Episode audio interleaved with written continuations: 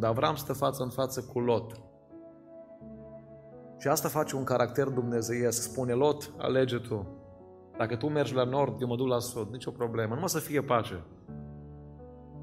Acum să ceartă slujitorii noștri. Mâine ne certăm noi. Și fereziții și cananiții au privirile dreptate spre noi și se uită. Și de-abia așteaptă să le dai combustibil pentru bârfă. Să zică, uite ce fac pocăiții. Și Avram îmi spune, Lot, alege tu. Și Lot se uită și alege în avantaj material. Și spune că Lot s-a uitat spre Sodoma și Gomora și au văzut că acele câmpii erau bine udate. Și au zis, dacă aleg lucrurile acestea, o să am pentru vitele mele pe ani de zile, o să fie bine. O crezut că glumește Lot. N-are cum să fie Dumnezeu așa, un foc mistuitor. N-are cum să fie. Dumnezeu ne iubește, El e dragoste. Avram, eu știu unde ai vrut să ajungi. Eu văd în inima ta că tu ai vrut să-ți salvezi familia. Ai văzut că Lot a făcut o alegere neînțeleaptă în viață. Nu i-ai dorit lui rău. Avram, vreau să spun ceva. Eu, cetatea Sodoma și a Gomorei, am nimicit-o. Dar din pricina mijlocirii tale, l-am salvat pe Lot. Iubiți credincioși, așa cum stăm în picioare, vreau să mai citesc un text. Dacă am citit despre Ezechia, omul care mijlocește pentru el, vreau să citesc despre Avram, omul care mijlocește pentru alții. Pentru că e ușor să găsești oameni care mijlocesc pentru ei. E atât de greu și rar să găsești oameni care mijlocesc pentru alții. Genesa, capitolul 18, începând cu versetul 16, pagina din Biblie, numărul 17. Bărbații aceia s-au sculat să plece și s-au uitat înspre Sodoma. Avram a plecat cu ei să-i petreacă. Atunci Domnul a zis, să ascund eu oare de Avram ce am să fac? Căci Avram va ajunge negreșit un neam mare și puternic și în el vor fi binecuvântate toate neamurile pământului. Căci eu îl cunosc și știu care să poruncească fiilor lui și casei lui după el să țină calea Domnului, făcând ce este drept și bine, pentru că astfel Domnul să împlinească față de Avram ce i-a făgăduit. Și Domnul a zis, strigătul împotriva Sodomei și Gomorei s-a mărit și păcatul lor într-adevăr este nespus de greu. De aceea, mă voi coborâ acum să văd dacă în adevăr au lucrat în totul după zvonul venit până la mine și dacă nu va fi așa, voi ști. Bărbații aceia s-au depărtat și au plecat spre Sodoma, dar Avram stătea tot înaintea Domnului. Avram s-a apropiat și a zis, vei nimici tu oare și pe cel bun împreună cu cel rău? Poate că în mijlocul cetății sunt 50 de oameni buni. Îi vei nimici oare și pe ei și nu vei ierta locul acela din pricina celor 50 de oameni buni care sunt în mijlocul ei? Să omor pe cel bun împreună cu cel rău, așa ca cel bun să aibă aceea soartă ca cel rău. Departe de tine așa ceva, departe de tine. Cel ce judecă tot pământul nu va face oare dreptate? Și Domnul a zis, dacă voi găsi în Sodoma 50 de oameni buni în mijlocul cetății, voi ierta tot locul acela din pricina lor. Avram a luat din nou cuvântul și a zis, iată, am întrăsnit să vorbesc Domnului eu care nu sunt decât praf și cenușă. Poate că din 50 de oameni buni vor lipsi 5, pentru 5 vei nimici tu oare toată cetatea și Domnul a zis, nu voi nimici dacă voi găsi în ea 45 de oameni buni. Avram i-a vorbit mai departe și a zis, poate că se vor găsi în ea numai 40 de oameni buni și Domnul a zis, nu voi nimici pentru cei 40. Avram a zis, să nu te mâni, Doamne, dacă voi mai vorbi. Poate că se vor găsi în ea numai 30 de oameni buni. Și Domnul a zis, nu voi nimici dacă voi găsi în ea 30 de oameni buni. Avram a zis, iată, am îndrăsnit să vorbesc Domnului, poate că se vor găsi în ea numai 20 de oameni buni și Domnul a zis, nu voi nimici pentru cei 20. Avram a zis, să nu te mâni, Doamne, dacă voi mai vorbi numai de data aceasta. Poate că se vor găsi în ea numai 10 oameni buni. Și Domnul a zis, nu voi nimici pentru cei zece oameni buni. După ce a isprăvit de vorbit lui Avram, Domnul a plecat și Avram s-a întors la locuința lui. Amin. Vă invit să ocupăm locurile. Dragii mei, înainte să vorbesc despre ceea ce Domnul mi-a pus pe inimă pentru seara aceasta, și anume despre mișlocitori, despre nevoia de mijlocitori care se află la ora actuală. Vreau să fac o, uh, o paranteză care nu are legătură cu mesajul, dar are foarte mare legătură cu ceea ce fratele Emi, călăuzit de Duhul Domnului, ne-a vorbit aici. Trăim într-o vreme când bârfele distrug foarte multe relații și familii. Când se transmit pe WhatsApp, pe SMS-uri, pe YouTube, fel și fel de mesaje, de calomnii.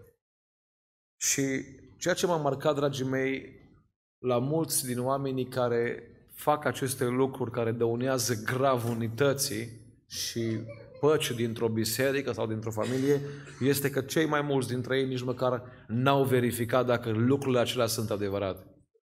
Vreau să vă uitați ce face Domnul aici în Genesa, capitolul 18, cu versetul 20. Și Domnul a zis, strigătul împotriva Sodomei și Gomorei s-a mărit și păcatul lor într-adevăr este nespus de greu. Ascultați ce spune Domnul mai departe. De aceea mă voi coborâ acum să, să văd. Am o întrebare. Lucrul acela negativ care l-ai spus despre cineva, l-ai verificat? Am spus adevărul, frate. Da, dar adevărul ăla a zidit pe cineva. Că și gunoiul de la mine din casă e un lucru adevărat, nu? Dar îl duc afară pentru că adevărul ăla nu mă ajută cu nimica și îl alug în tomberon. Adică Dumnezeu spune așa, oameni buni, la urechile mele au ajuns un zvon, că păcate grave în Sodoma și Gomora. Eu, ca Dumnezeu, nu voi da drumul la pedeapsă până nu voi verifica cu ochii mei ceea ce am auzit. Dacă Dumnezeu face asta, cu atât mai mult ar trebui să facem noi. Deși nu recomand să intrăm să verificăm gunoaie, Dumnezeu a ridicat oameni pentru lucrurile acestea. O fratele Nicolae Ciuruc, care a fost un om care în cazuri de disciplină a fost vestit în țara întreagă, că Dumnezeu cu mare înțelepciune îl folosea și rezolva probleme foarte grele. Nu oricine e chemat să meargă să rezolve niște probleme, niște relații, niște vorbe aruncate în vânt care au distrus biserici sau comunități de oameni. Dar închid paranteză, dragii mei, pentru că atunci când am citit textul acesta, Duhul Domnului m-a cercetat. Pentru că și eu, ca și dumneavoastră, uneori am spus ce am auzit. Și poate lucrurile care le-am spus nu au fost de niciun folos. Și Dumnezeu a zis, eu nu vreau să fac niciun pas până nu vreau să verific ceea ce am auzit. Dacă Dumnezeu face asta, fă și tu la fel. Deși, repet, Dumnezeu a făcut lucrul ăsta pentru că are autoritatea să facă lucrul respectiv. Noi, dacă Dumnezeu nu ne-a chemat să verificăm anumite lucruri, poate trebuie să raportezi mai departe la un frate slujitor, poate trebuie să te rogi pentru persoana respectivă. De multe ori vinim și publicăm cazul unui om. Trăim o vreme, dragii mei, când mulți își, își spală rufele în public și ajung în spațiu public fel și fel de lucruri. Vreau să vă spun că există niște pași și îi găsiți în Noul Testament, în Evanghelia după Matei, când trebuie să ai o, o, mai întâi o înfățișare față în față cu acea persoană. Pentru că întotdeauna când Dumnezeu vrea să rezolve un conflict sau o problemă sau un păcat, scopul lui îi să ridice acea persoană. Și spun, Doamne, mai ridică și astăzi. Dragii mei, vreau să vorbesc astăzi despre nevoia de mijlocitori. Pentru că avem predicatori. Și poate niciodată în istoria bisericii nu au fost așa de mulți predicatori ca și astăzi. Avem acces la predici, avem acces la cântări, din păcate, avem acces și la prorocii. Nu știu ce caută prorociile pe YouTube și pe WhatsApp. Ajung perlele. Știți voi unde? Ajung mărgăritarele Domnului în fel și fel de spații publice. Dar, repet, avem proroci, cântăreți. Știți ce lipsește la ora actuală? Mijlocitorii. A spus Dumnezeu la sfârșitul anului trecut că în anul acesta va lua acasă mulți mijlocitori. Și au plecat dintre noi mulți mijlocitori. Dragii mei, ă, a fi un mijlocitor nu e o slujbă ușoară, pentru că nu e o slujbă care se transmite live, cum transmitem noi aici. Nu e o slujbă care ajunge pe YouTube, nu, nu primește aprecieri pentru ea de la oameni. E o slujbă care se face în ascuns, dar care este de mare preț înainte lui Dumnezeu. Și mă uit la Avram și omul acesta are câteva calități și vreau să ne uităm să vedem care sunt condițiile ca un mijlocitor să fie ascultat. Repet, găsești oameni care sunt gata să se roage pentru ei și problemele lor. E atât de greu să găsești oameni care sunt gata să se roage pentru alții. Și uitați-vă la Avram și vreau să ne uităm la Avram Prima condiție, dragii mei, ca un mijlocitor să fie ascultat atunci când se roagă este această calitate care o are Avram. Pe Avram îl doare când la alții nu le pasă. Dragii mei, ceea ce v-am citit eu este din Genesa capitolul 18, vă reamintesc, timpul nu-mi permite să citesc Genesa capitolul 13, când Avram stă față în față cu Lot. Și asta face un caracter dumnezeiesc. Spune Lot, alege tu. Dacă tu mergi la nord, eu mă duc la sud, nicio problemă. Numai să fie pace. Acum să ceartă slujitorii noștri, mâine ne certăm noi. Și fereziții și cananiții au privirile dreptate spre noi și se uită. Și de-abia așteaptă să le dai combustibil pentru bârfă. Să zică, uite ce fac pocăiții. Și Avram spune, Lot, alege tu. Și Lot se uită și alege în avantaj material. Și spune că Lot s-a uitat spre Sodoma și Gomora și a văzut că acele câmpii erau bine udate. Și au zis, dacă aleg lucrurile acestea, o să am pentru vitele mele pe ani de zile, o să fie bine. Dragii mei, nu cred că unul de aici dintre noi a trecut prin viață prin ceea ce a trecut Avram. Să dai întietate nepotului tău pe care tu l-ai scos din țară, nu? Nu te-a scos el din țară, tu l-ai scos. Poate s-o și îmbogăți pe spatele tău. Poate i-ai făcut numai bine, l-ai protejat. Și acum când îl pui să aleagă, ia ce e mai frumos din fața ta. Și Avram rămâne cu cei în minus. Dar nu uitați, într-o paranteză, Dumnezeu vine la Avram după ce pleacă Lot. Dar la Lot nu vine Dumnezeu. Lot a rămas cu materialul. Nu vine Dumnezeu să-l mângâie, că ăsta era deja mângâiat de câți euro erau acolo și ce investiție putea să facă. Dar Dumnezeu vede inima îndurerată a lui Avram. Și spune, Avrame, eu sunt răsplata ta cea foarte mare. Eu te voi binecuvânta. Să nu crezi că eu am nevoie de trifoi, Avram, ca să binecuvintez. Sau de grâu. Nu. Eu când binecuvintez, spun și ceea ce spun ea ființă. Doamne, binecuvintează seara aceasta pentru fiecare dintre noi să fie o binecuvântare. Dragii mei, repet, asta a fost în Genesa capitolul 13 și în Genesa 18 Dumnezeu spune, Avrame, nu pot să ascund de tine față ceea ce vreau să fac, dar vreau să spun ceva. Tot ceea ce a ales Lot, mă duc să fac scrum și pulbere. Toată, tot peisajul acela se va transforma într-un peisaj uscat. Știți ce ar fi făcut mulți în locul lui Avram? Ar fi zis, Doamne, mare ești și sfânt și drept și acum o să vadă și nepotul meu. Cum îi să rămâi cu mâna goală? Dragii mei, ă, putea să zică Avram, Doamne, mă duc să-i spun la Lot, nepoate, cum ți se pare acum la câmpie? Dragii mei, putea să fie prins Avram în această avalanșă de bucurie de, a, de răzbunare. Mă, eu, eu nu m-am băgat, nu i-am făcut rău, Dumnezeu din ce rău a intervenit, nu? Și să te bucuri pentru ceea ce se va întâmpla lui Lot. Din potriva, Avram face exact altceva. Vine și spune, Doamne, am o durere în inimă, Mie îmi pasă pentru Lot, mie îmi, pasă, îmi pasă pentru cetatea aceea. Și durerea aceasta, dragii mei, îl face pe Avram să mișlocească. Și în Proverbe 24 cu 12, Biblia spune ceva extraordinar despre Dumnezeu. Că Dumnezeu are un cântar special. Și spune Biblia, crezi că nu vede cel ce cântărește inimile și cel ce veghează asupra sufletului tău? Medicii spun că Inima unei femei cântărește 230 de grame, iar inima unui bărbat cântărește 280 de grame. Cu siguranță nu la asta se referă Domnul când spune eu cântăresc inima. Dragii mei, când Dumnezeu spune eu cântăresc inima, Dumnezeu spune de fapt altceva. Eu vreau să văd dacă atunci când mijlocești pentru cineva, mai ales pentru cineva care te-a nedreptățit, care atunci când a avut ocazia, te-a lăsat în pagubă. Vreau să văd cum e inima ta. Vreau să văd cum e durerea ta. Uitați-vă la în 1 Samuel 15 cu 11. Dumnezeu îi spune lui Samuel, îmi pare rău că am pus pe Saul împărat, căci se abate de la mine și nu păzește cuvintele mele. Și ce a spus Samuel?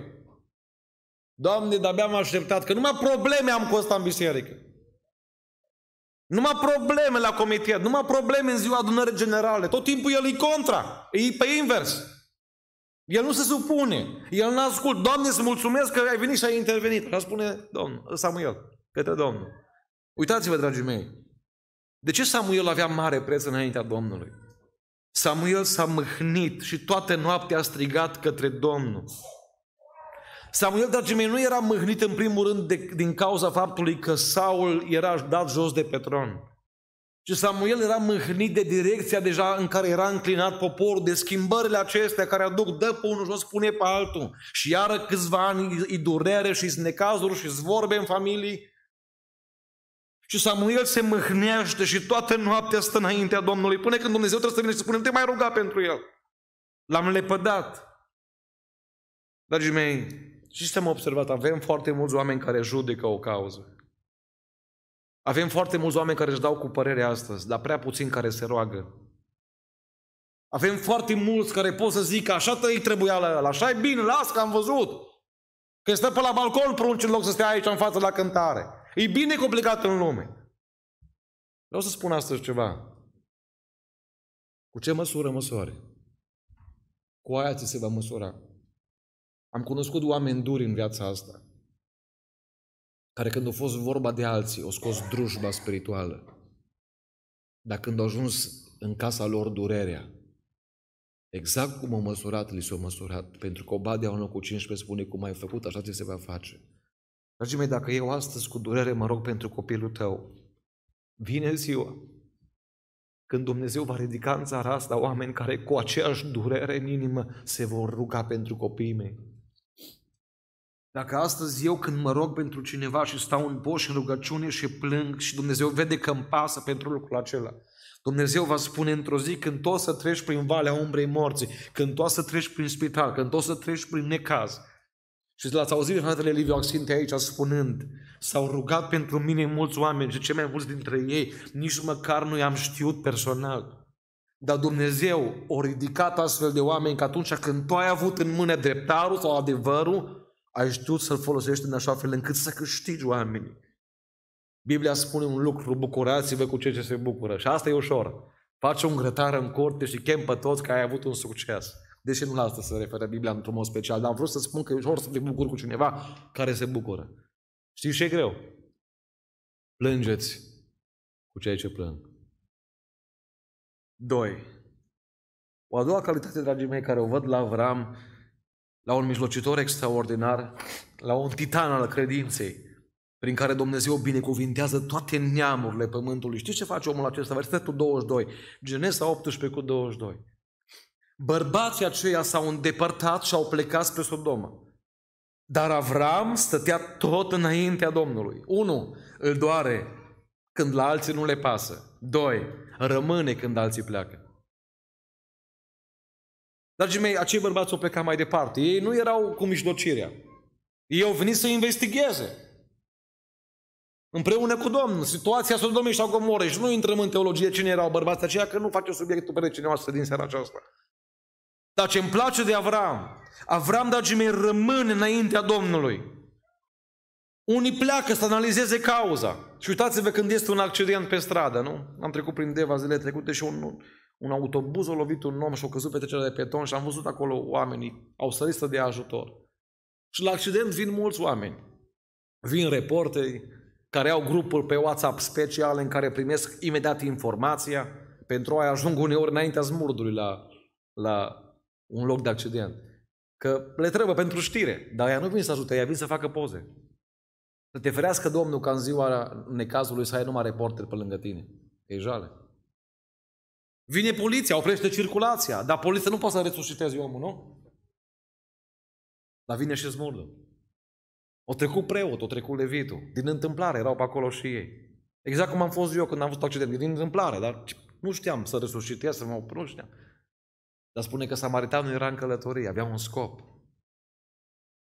Când alții au plecat, samaritanul a rămas. Știți ce era cel mai oribil lucru în vremea aceea? Un samaritan dacă atingea un iudeu era un lucru dezastru. Rușinos. Și samariteanul se oprește și atinge un iudeu și îl ridică de acolo. Dragii mei, e foarte ușor să faci poze la locul accidentului. E foarte ușor să spui, o plecat și ăla în lume. O făcut și ăsta așa. Vreau să spun astăzi că Dumnezeu caută oameni care să rămână mai departe în mijlocire când alții pleacă. N-ai vrea să fii omul acela? Am observat că e mai ușor să vorbești despre o situație decât să aduci înaintea Domnului situația aceea. Am observat în viață că e mai ușor să faci statistici, să dai verdicte decât să te rogi. Vă aduc un exemplu interesant din 1 Împărați, capitolul 18, cu versetul 41. Știți întâmplarea aceea de pe Carmel? Și la un moment dat, Ilie a zis lui Ahab, suiete de mănâncă și bea, căci se aude vuie de ploaie. Ahab s-a suit să mănânce și să bea. Ce să zic, că rămâi aici cu mine la rugăciune? Păi asta se plictisește, că el nu e cu rugăciune. El e cu pozele, cu fotografiile, cu băutura, cu mâncarea. Poți sta la iarbă verde să-l scoți, că îți vine plin autocarul, dar la mijlocire nu te poți baza pe el. Dar Elie s-a suit pe vârf, dragii mei, credeți că la Elie nu au fost foame. Ilie s-a suit pe vârful Carmelului și plecându-se la pământ s-a așezat cu fața între genunchi. Și când am citit acest text, Dumnezeu m-a cercetat și în mintea mea a răsărit o întrebare.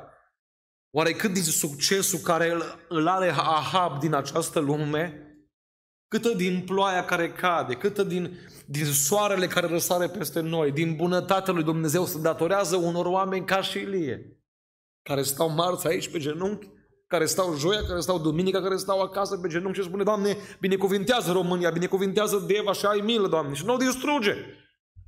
A spus Domnul și în dreptul pandemiei, în funcție de mijlociri voi interveni sau nu voi interveni. Și uitați-vă, alții pleacă, dar Ilie rămâne. Și au zis către slujitorul său, suiete și uită-te spre mare. Slujitorul s-a suit, s-a uitat și a zis, nu este nimic. Și Elie se roagă și se roagă și se roagă. Doamne, mai, mai ridică astfel de oameni într care nu-i mâncarea pe primul loc. Să se facă nu știu cât ceasul ca să mă duc să mănânc, să-mi termin ziua de post. Nu. Pentru care nu-i băutura pe primul loc. Dacă n-are nu cola în față, face scandal. Nu. Mă ridică, Doamne, oameni pentru care rugăciunea să fie pe primul loc. Mișlocirea să fie pe primul loc. Lucrarea Domnului să fie pe primul loc. Că eu că sunt sigur că Elie se descurca mai departe și fără ploaie. A fost un pârâu cherit, a fost o văduvă care mai avea apă acasă. Dar el i-a zis, Doamne, aici nu e vorba de Ahab, că oricum asta mere spre iad. Aici e vorba de încă șapte mii de oameni care spun că și ei și care au nevoie de o recoltă bogată și care o duc greu. Și vreau să mijlocesc pentru națiune, pentru Israel, pentru ăștia care au fost aici pe Carmel, care au văzut coborându-se focul din cer. Ca să nu rămână numai cu o poză, mă ce fain o fost la biserică și pocăință zero. Mijlocitorii lui Dumnezeu rămân. Rămân când alții pleacă. Continuă când alții renunță. 3. Știți ce mai făcut Avram, dragii mei? Genesa 18 cu versetul 23 și mai putem învăța ceva frumos de aici. Avram s-a apropiat Avram s-a apropiat. Dragii mei, ă, asta e o altă calitate a mijlocitorului adevărat. Se apropie când alții stau la distanță.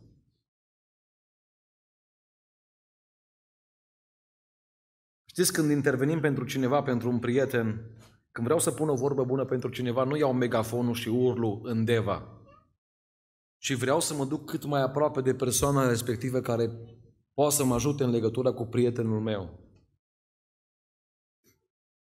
Am înțeles, dragii mei, din Biblie că cu cât e cineva mai aproape de Dumnezeu, cu atât șansele ca să fie ascultat de Dumnezeu sunt mai mari. Știți ce vrea generația aceasta care e astăzi? Vrea să stea cât mai departe, dar în ziua necazului să facă așa, să se teleporteze lângă Dumnezeu și Dumnezeu să o asculte sau să-L asculte. Nu se poate asta. Prin ceea ce fac în fiecare zi, eu mă apropii sau mă depărtez de Dumnezeu. Apropierea de Dumnezeu, dragii mei, se face cu o viață sfântă, cu post, cu smerenie, cu răstignirea ferii pământești. Vorbeam la masă astăzi cu unul din frații care au slujit azi dimineața aici și Dumnezeu a dat cuvinte extraordinare pentru cei care ați fost prezenți. Și vorbeam despre cina Domnului. Și asta se pune preț foarte mult pe cina Domnului. Când o luăm? De ce nu am luat-o? Știți pe ce nu se mai pune preț? Pe pregătirea pentru cina Domnului. Se pune mare preț să iau botezul. Dar pregătire pentru botez care cerea Ioan Botezătorul, cine o mai are oare astăzi? Avram a fost numit prietenul lui Dumnezeu pentru că Avram a stat aproape de Dumnezeu. Genesa 18 cu 7, Domnul a zis, să ascund eu oare de Avram ce am să fac? De cei care sunt aproape nu pot să ai secrete, așa Eu dacă am secrete față de soția mea, nu mă refer la secretele slujirii sau ale mărturisirii. Vorbesc în general, înseamnă că e o problemă, nu? Cât de aproape ești de Dumnezeu? Când strigă cel nenorocit, Domnul aude și îl scoate din toate necazurile lui. Doamne, mai lucrează și astăzi. Dă-ne putere să ne apropiem de Tine. Mai observ ceva interesant la Avram. Nu doar el îl cunoaște pe Domnul, ci și Dumnezeu îl cunoaște pe Avram. Versetul 19 spune Biblia aici, căci eu îl, îl cunosc. Dragii mei, ca să pun o vorbă bună pentru cineva la un prieten de-al meu, trebuie ca acel cineva să mă cunoască, altfel nu are, res, nu are rost sau sens să mă duc să pun vorba aceea. Nu? De exemplu, pe domnul Iohannis, foarte mulți îl cunosc. La întrebarea mea e, domnul Iohannis pe câți cunoaște? Eu pot să spun, îl cunosc pe Domnul, dar Domnul poate să spună că mă cunoaște. Iov, capitolul 42 cu 8. Luați acum șapte viței și șapte berbeci, le spune Domnul la prietenii lui Iov. Și aduceți o ardere de tot pentru voi. Și fiți foarte atenți ceva ce n-am observat ani de zile aici în acest verset. Robul meu Iov să se roage pentru voi. De ce nu a spus Domnul, voi să vă rugați pentru Iov? Și de ce? Că Domnul pe Iov îl cunoștea, nu pe ăștia. Robul meu Iov să se roage pentru voi și numai în vederea lui nu vă voi face după nebunia voastră. Te cunoaște Domnul astăzi. Spune psalmistul, știi când stau jos și când mă scol. Și de departe îmi pătruns gândul. Ăștia sunt oamenii care au trecere înaintea lui Dumnezeu. N-am spus că dacă au trecere, Dumnezeu face tot ce spun ei. Nu, că El are planul lui pe care unul nu-l schimbă. E atât de frumos ca ori prin ce trece în viață să știi că ești în brațul Domnului. Dar eu nu pot să fiu în brațul Domnului și să fiu la 1000 de kilometri distanță. Eu vă spun că băiatul meu e în brațele mele, dar el acum a plecat, de exemplu, la Brașov. Păi nu are cum să fie și în brațele mele și la Brașov. Eu ca să fiu în brațul Domnului trebuie să fiu aproape de el. Nu? Spune că Ioan și-a pus piept, capul pe pieptul Domnului Isus. Iuda cred că a fost la ușă, că a spus că imediat a ieșit, când s-a făcut noapte a ieșit. Ioan era cu capul pe pieptul, aproape, nu? Nu poți să fii și la ușă și aproape de amvon. N-ai cum să fii. Nu.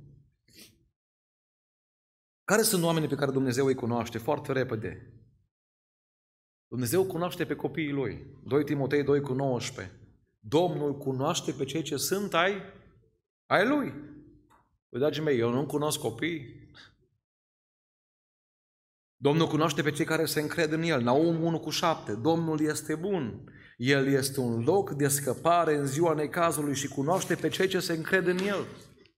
Apoi Domnul cunoaște pe cei care trăiesc în neprihănire, în sfințenie.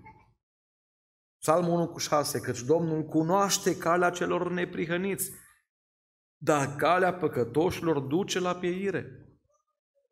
Poate tratați cu ușurință această cunoaștere. Nu știu dacă nu mă cunoaște Domnul, ce mare lucru. Dragii mei, diferența dintre iad și rai, dintre a petrece cu Dumnezeu sau cu diavolul veșnicia este cunoașterea Domnului. Și eu pe El și El pe mine. Matei 7 cu 23. Niciodată nu v-am cunoscut, depărtați-vă de la mine. Cine? Voi toți care lucrați fără de lege. Doamne, dă-ne putere să umblăm în neprihănire astăzi. Ca Tu să ne cunoști. 5. Știți ce mai fac mijlocitori adevărați? Rămân la mijlocire până când Dumnezeu le vorbește. 18 cu 33.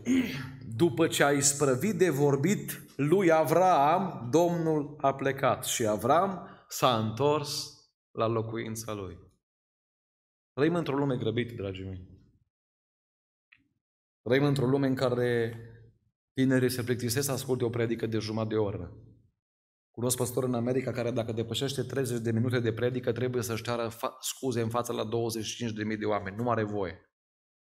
se pregătește 40 de ore pe săptămână pentru a predica 30 de minute și dacă ajunge la 31 își cere iertare în fața la toți pentru că l-au luat din timpul lor. N-are voie să facă asta.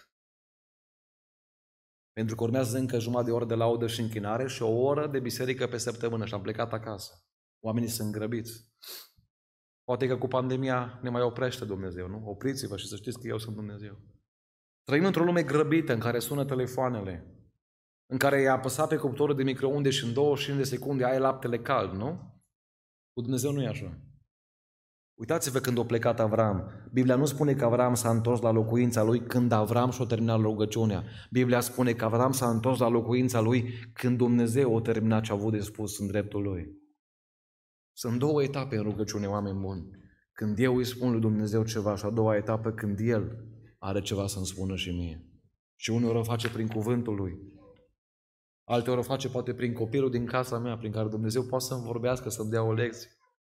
Poate o face prin mama mea sau prin tatăl, prin care Dumnezeu vorbește și nu mai trebuie să sun la un proroc. Mama nu e de acord cu căsătoria, tata nu e de acord pentru că vede că băiatul cu care vorbesc îi lumesc. Frate Cristian, dai numărul la un proroc. Uite ce o să spune Dumnezeu, lasă-i pe părinții tăi mă în pace că sunt învechiți, îți spun eu să merg mai departe, chiar dacă ăla e mincinos și vai și amar. Nu. Nu. Tu trebuie să stai înainte Domnului până când Dumnezeu îți vorbește. Mai auzi glasul Lui? Dragii mei, mijlocirea nu se termine când eu termin rugăciunea, mijlocirea se termine când am un răspuns din partea lui Dumnezeu. Mijlocirea lui Samuel cu privire la Saul s-a terminat în momentul când Dumnezeu i-a spus, gata. Nu după o oră, nu după două, nu după trei, după o noapte întreagă. Mijlocirea lui Avram, cu, cu lui Pavel cu privire la țepușul lui s-a terminat când Dumnezeu i-a vorbit. Nu după prima și a doua, după trei.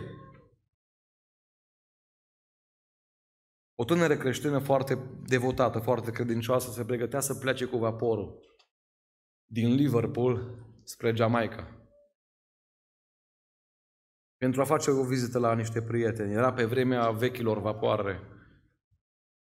Călătoria trebuia să fie foarte lungă, plină de pericole. Așa erau condițiile atunci.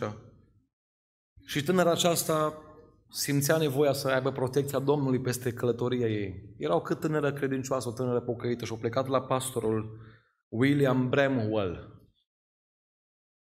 un pastor metodist foarte respectat în oraș, foarte prețuit, să roage să mijlocească pentru călătoria ei.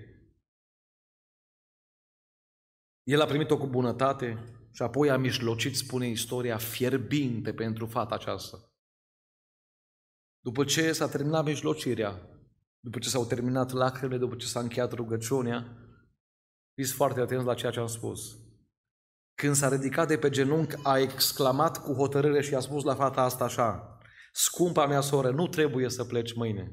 Dumnezeu tocmai mi-a spus că nu trebuie să pleci cu niciun chip.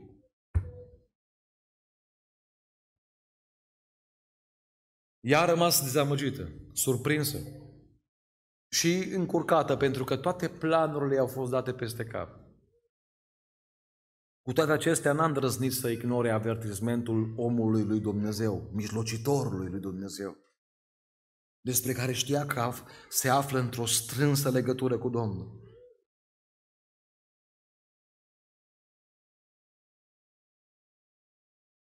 Știți ce a fost surpriza foarte mare? Femeia a ascultat, sora a ascultat. O mers și a luat bagajele pe vapor și s-a întors acasă. Deja era cu bagajele puse pe vapor, dar au zis mă duc să fac o rugăciune. O luat bagajele și s-a întors acasă. Spune istoria, dragii mei, că șase săptămâni mai târziu a sosit vestea în Anglia că vaporul cu toți cei aflați la bord a pierit. N-avem un Dumnezeu mare? Ce mult face ascultarea. Dar ce mai mult ce m-a plăcut aici, omul acesta nu a zis, mă rog pentru tine, du-te acasă, că acum s-a ocupat. O zis, mă pun pe genunchi și nu mă ridic de acolo până când n-aud glasul lui Dumnezeu. Dragii mei, avem mulți predicatori, avem mulți cântăreți. Ce puțini sunt oamenii care să se mai pună pe genunchi cu tine și să simtă durerea aceea care o ai în inimă. N-ai vrea să fii tu omul acela? Caut un om, nu? Pentru cine să mijlocim? Dar vă mai spun ceva despre fratele acesta. Ca să vedeți cât de aproape era de Dumnezeu. Spune istoria despre William Bramwell, că se ruga între două și șase ore pe zi. O, am vrea așa în 5 minute să ne punem pe genunchi și Dumnezeu să zică, hai repede că știu că te grăbești. Nu. No.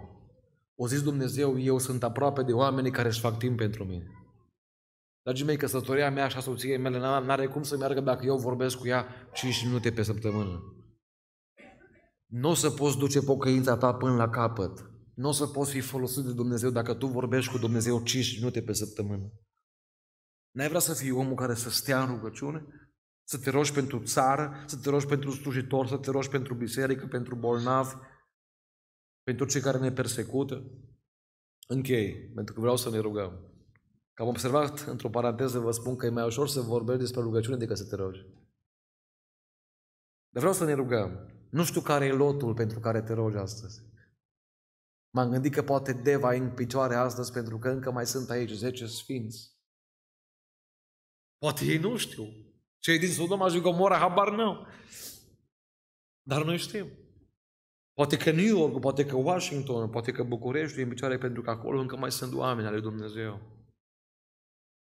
Ce îmi place foarte mult, Dumnezeu nu a luat rugăciunea lui, lui Avram și să zic Avrame, s-a ocupat. Atâtea rugăciuni vin că nu mai am, gata, te-ai rugat, nu, nu, nu. Genesa 19 cu 29. Când a nimicit Dumnezeu cetățile câmpiei și a adus aminte de cine? Și a adus aminte de Avram și a scăpat pe Lot din mijlocul prăpădului prin care a surpat din temelie cetățile unde și așezase Lot locuința. Cu alte cuvinte, Dumnezeu se uită la Avram și spune, Avram, eu te-am înțeles. Exact ce spunea fratele Emi aici, despre Nathan. Păi, tu n-ai venit direct la mine să spui, Doamne, 10, nu, tu ai început cu 50, 4, oricum la 10 ai vrut să ajungi. Că dacă pui pe lot, soția, copiii, nurorele, ginerii, sau ce mai fost acolo, cred că trebuia să dea undeva la 10. Numai că ginerii cu lacrimile nu prea aveau treabă, cu râs aveau treabă, cu glumele. O crezut că glumești Lot. N-are cum să fie Dumnezeu așa, un foc mistuitor. N-are cum să fie. Dumnezeu ne iubește, El e dragoste. Avram, eu știu unde ai vrut să ajungi. Eu văd în inima ta că tu ai vrut să-ți salvezi familia. Ai văzut că Lot a făcut o alegere neînțeleaptă în viață. Tu nu ai dorit lui rău. Avram, vreau să spun ceva. Eu, cetatea Sodoma și a Gomorei, am nimicit-o. Dar din pricina mijlocirii tale, l-am salvat pe Lot. Asta și m-am gândit astăzi. Mi-am amintit de bunica mea care se ruga pentru noi foarte mult, de bunicii noștri. Nu știu câți v-ați născut în familie de pocăiți. Oameni care stăteau în rugăciune cu Dumnezeu. Am stat și m-am gândit, oare câți n-am avut izbăviri ca și Lot, nu din cauza noastră, ci din cauza unor rugăciuni din spate. Și asta vreau să fie o încurajare pentru tine ca și mamă sau ca și tată astăzi. Nu știu unde vor ajunge copiii tăi în viață.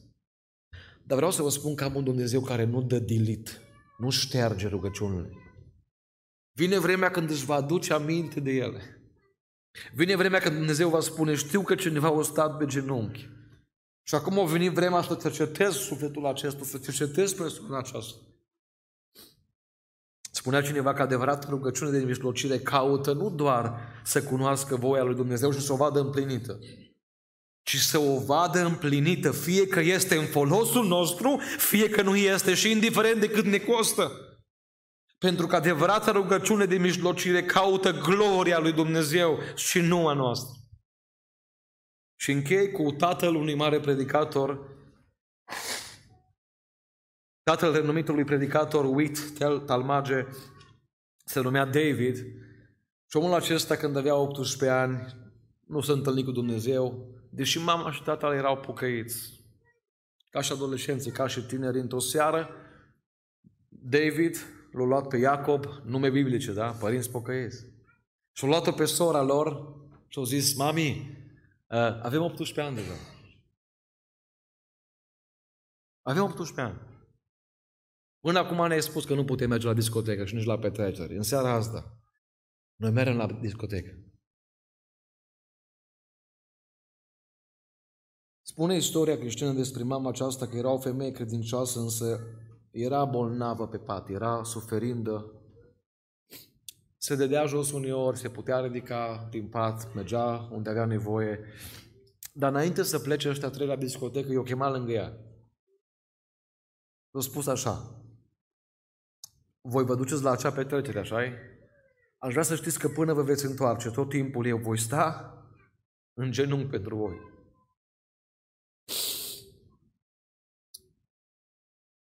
Așa bolnavă cum îs. Cu diabet, cu tensiune, cu probleme, cu un pumn de medicamente. Eu nu pot să stau în pat. Când tu ești în mijlocul dansului și în mijlocul prostiilor și a drogurilor.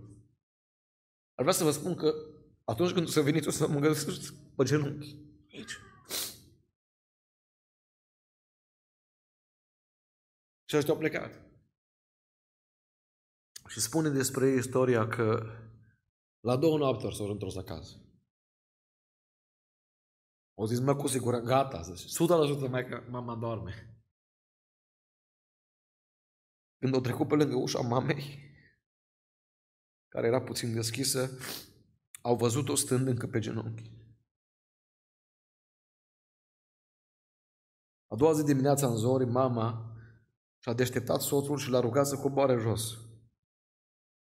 Că auzise acolo pe cineva plângând. Când tatăl a coborât, a văzut că fica era îngenunchiată și plângea în hohote. El a vrut să-i vorbească, dar fica să i-a zis, du-te la David, la David, că starea lui e mai rea decât a mea, du-te și ajută-l pe el, eu de acum sunt mai bine, m-am descărcat, mi-am dat seama că am păcătuit, că trebuie să mă pocăiesc, du-te din cealaltă cameră, că acolo e fratele meu, zice. Și merge taică și merge taică la David și îl găsește în genunchiat și îl găsește și pe ăsta plângând.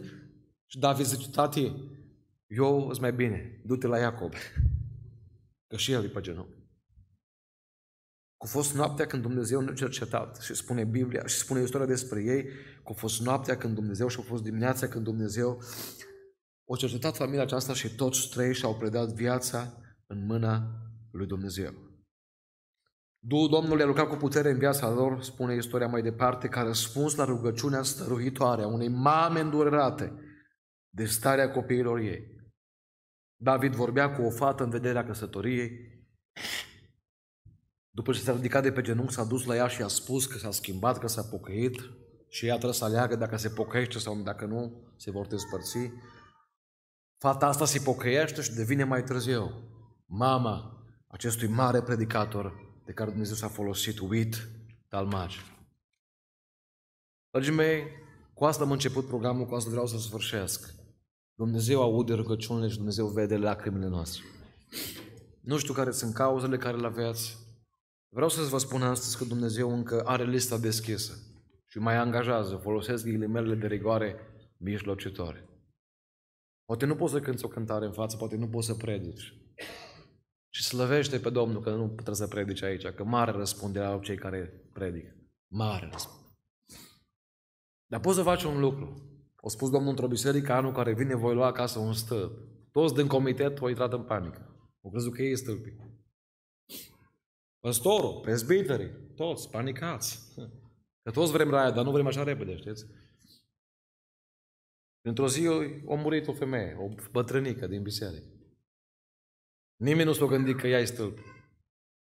După mormântare, o vecină de ei o zis către păstor, frate păstor, haideți să vă spun ceva. O zis, frate păstor, de câte ori meream la femeia asta, o găseam pe genunchi. Eu cred că biserica noastră merge bine din cauza acestei femei și ea a fost un stâlp în biserică. Pentru că a fost o mijlocitoare. Mai sunt locuri libere. N-ai vrea să fii un mijlocitor? E mai ușor să stai să urmărești știrile, să stai să vorbești, să pierzi ore întregi pe nu știu ce lucruri. Dar nu lucrurile ușoare sunt răsplătite. Ăia care sunt la maratoane și primesc locul 1, 2 sau 3, nu sunt acolo cu fost ușor ce-au făcut.